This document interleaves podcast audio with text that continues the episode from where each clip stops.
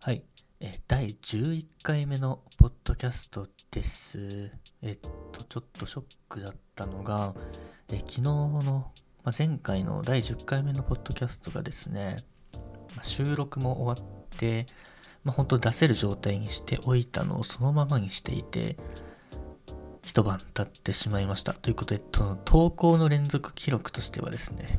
ちょっと途絶えてしまったっていうのが今すごいショックです。うん。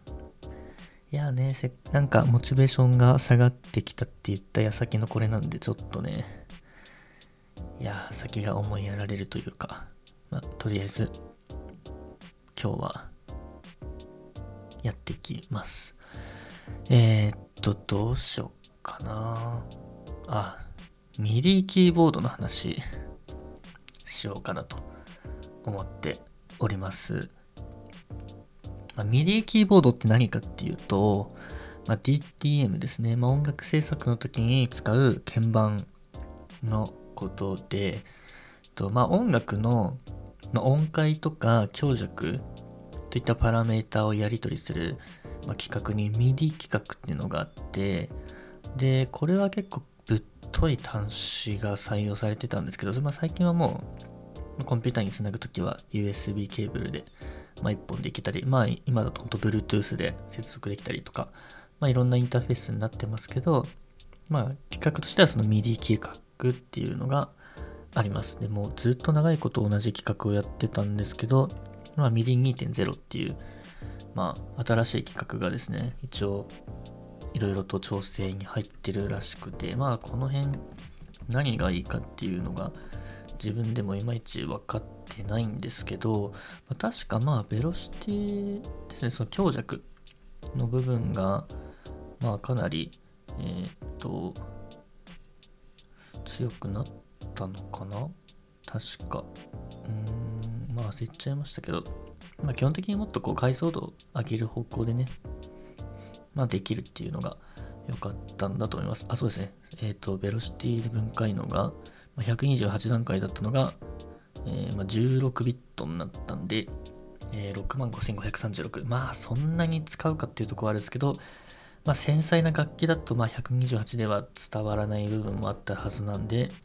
まあ、ここはかなり大きな進歩になるんでしょう。はい。まあ、その辺は置いておくとして、で、その MIDI キーボード。まあ、結構、通にで、電子楽器としての電子キーボードとか買っていくと MIDI 機能付きっていうのが、まあ、あることが多いんですけど、と私にとっての最初のミディキーボードというと、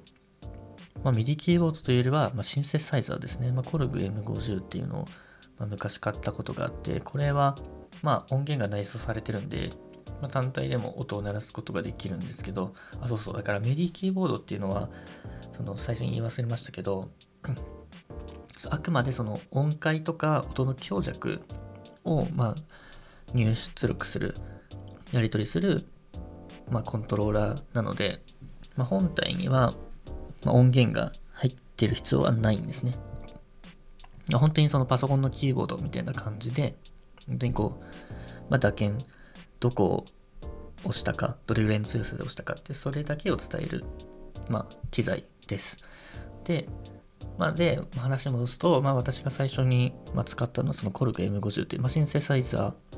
ーですけど、まあ、当然 MIDI キーボードとしても使えるんで、これを、えーパソコンにつないで、キーボードとしても使ってたっていう感じです。で、まあ、使ってたっつっても、まあ、曲作ったことほぼないんで、まあ、違う、まあ、完成させたことはほぼないので、あの、そういう使える状態にしたっていうのが正しいんですけど、そうで、まあ、今そのシンセサイザー自体は、まあ、実家で眠っておりまして、まあ、今からね、取りに行くとかいうのは、このご時世なんでできないんで、えーっと、まあ今はそれは使ってないです。で、今私一人暮らししてますけど、この部屋で、まあやっぱりこう、たびたびね、こういうなんか DTM やりたいな、やっぱやってみたいなっていう思いにね、駆られることが、まあ、あって、で、そんな中でですね、買った機材っていうのはあるんですね。でそれが、やっぱ、まあ、M オーディオっていうメーカーの、まあ、結構安めに手に入る、まあ、1万円程度ですね。で61件のフルサイズのキーボードの、まあ、MIDI キーボードを買いました。で、そう、まあ、ここでまた補足入っちゃいますけど、まあ、MIDI キーボードって言っても本当にいろいろ種類があって、ピアノを模したものっていうのを、ベーシックであるとするならば、そこに対してその、鍵盤のサイズってまあピアノって決まってるんで、そのフルサイズのキーボードを採用したものもあれば、もっとこうコンパクトにまとめた、まあ、ミニサイズのね、キーボードを採用したものとかあって、まあ、その、まあ、ミニサイズって本当にもう、まあ、製品によってサイズ感はまちまちなんで、本当ちっちゃいのから、まあ、本当に、えっと、普通のピアノをキュッとミニチュアにしたような感じだったり、まあ、いろいろあります。で、あと、まあ、鍵盤数も、本物のピアノは88件なんですけど、そうですね、まあ、そのまま、ピアノとして使いたいという人は88件のものを買うのがいいんですけど、まあ、ちょっとバンドで使うキーボードとか、あとは本当に、ま音色確かめたいとか、ちょっとメロディーラインだけ弾ければいいよって人の向けにもっと少ない鍵盤数っていうのがあります。本当61件のものだったり、まあ、49件、まあ、32件、25件っていう感じで、まあ、結構いろいろ出ています。で、私が買ったその M オーディオのやつは、えっ、ー、と、61件です。まあ、結構、まあ、割と、まあ、いろんなシチュエーションが網羅できる鍵盤数ですね。まあ、ちょっと本当にクラシクラシックのピアノの教材とかから楽譜見て弾こうとすると多分足りない場面が結構出てくるんですけど、まあ普通にバンドサウンドとか、ちょっと伴奏するとか、それぐらいだったらまあ両手で弾けるっていうような鍵盤数です。でただですね、やっぱね、この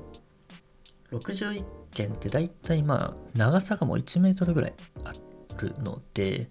まあ、邪魔なんですよね。ってことで、これ本当にもったいないことをしてしまったなと思うんですけど、そのミディキーボードを使ったの、まあ、1回だけです。もう、あの、テーブルの上に置いて、まあ1日使ってみて、まあ、まあ、邪魔だなってなって、まあ、次の日、まあ、テーブルの上から、ベッド脇にね、立てかけて、それっきりっていう、まあ、そんな感じですよ。うん。で、まあ、ミディキーボードね、結構その、私自身ちょっとピアノをね、習ってた経験があるんで、両手で弾きたいなっていうね、思いがやっぱあったんで、で、それで、まあ、ピアノやってたばかりに、まあ、サイズもね、ミニサイズじゃ嫌だなっていうので、まあ、フルサイズキーボードで、まあ、両手のできる61件って買ったんですけど、やっぱ重いし、大きいし、邪魔でしたね。で、で、今手元にもう一個だけミディキーボードあります。それがですね、ナノキースタジオってコルグのやつで、もう本当になんかチャッチー、まあ、スイッチみたいな感じの鍵盤が25個ついてて、まあ、25件のモデルで、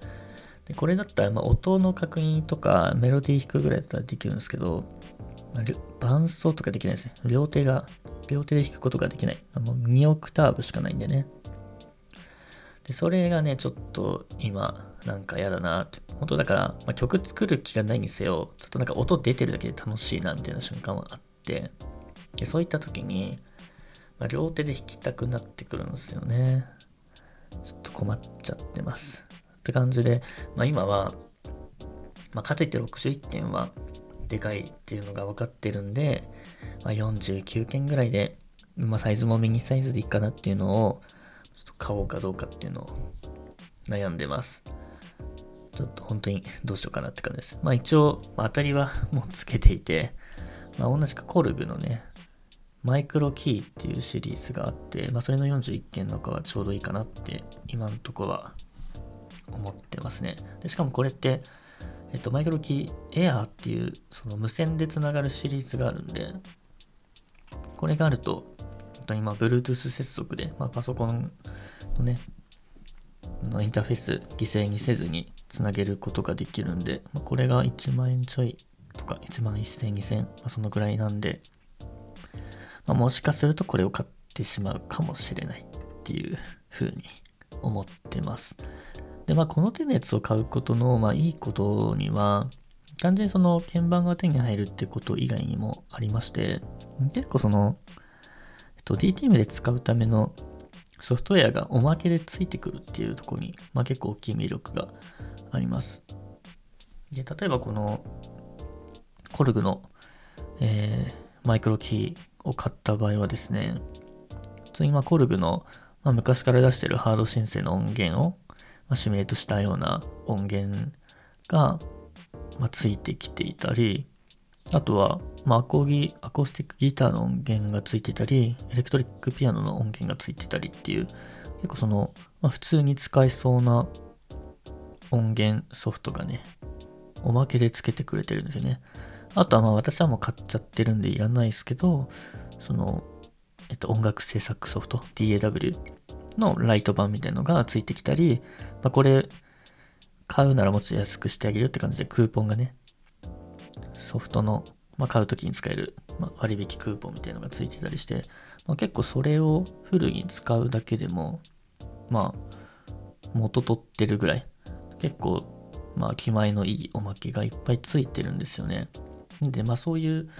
まあところも魅力に思うんで、そのなかなかね、音源を買うって、まあ、形がないものにお金払うってなかなかなんか勇気がいるんで、まあ、そういうハードでおまけがついてくんだったらまあいいなっていうふうに思います。そう。まあね、これをね、結局まあ買ったところでね、買ったと、買った時点で満足しちゃって、お両手で弾けるやったーで終わるっていうね、可能性がまあ、非常に高いので、まあ、買うかどうかっていうのはちょっとね、悩ましいとこですね。まあ、両手引きが必要なタイミングが何回あるのかっていうところがね、まあ、実際はそんなにないっていうふうにも思うので、ね、なんか、まあね、物欲がね、本当に、もういつでも湧いてくるっていうのが本当困ったものですよ。まあ一応ね、それなりにそのミディキーボードないわけじゃないし、まあこの間昨日紹介したそのイヤホンもね、一応使えるっちゃ使えるんでね、ほんとね、まあ、単純に、まあ、我慢が足りてないっていうね、ことなんですけど、まあね、やっぱね、機材揃えるのかっこいいですよね。なんか、それだけで気分が上がるっていうね。まあその先がなきゃどうしようもないんですけど、まあ、とりあえずなんか環境をね、揃えるっていうのは気持ちがいいので、ついつい買ってしまいがちだったんで、まあ、これからはね、ちょっとね、まあ、節制していきますよっていうね、話ですね。はい。そんな感じで、まあ、ちょっとね、ミディキーボード結構欲しいから、結構ね、悩んでますけどね。邪魔、邪魔っていうのがね、一応ね、私ね、これでも、あの、ミニマリスト思考がね、あってですね、まあ、できるだけ荷物減らしたいなっていう気が一応はあるんです。なので、まあね、ミディキーボードはね、場所取るんで、なかなか、まあ、コードレスなやつはね、いいと思うんですけど、まあ、そもそも物がでかいっていうのがね、悩ましいですね。キーボードはね、やっぱ、まあ、弾いてる感を出そうと思うとね、バーチャルだとなかなか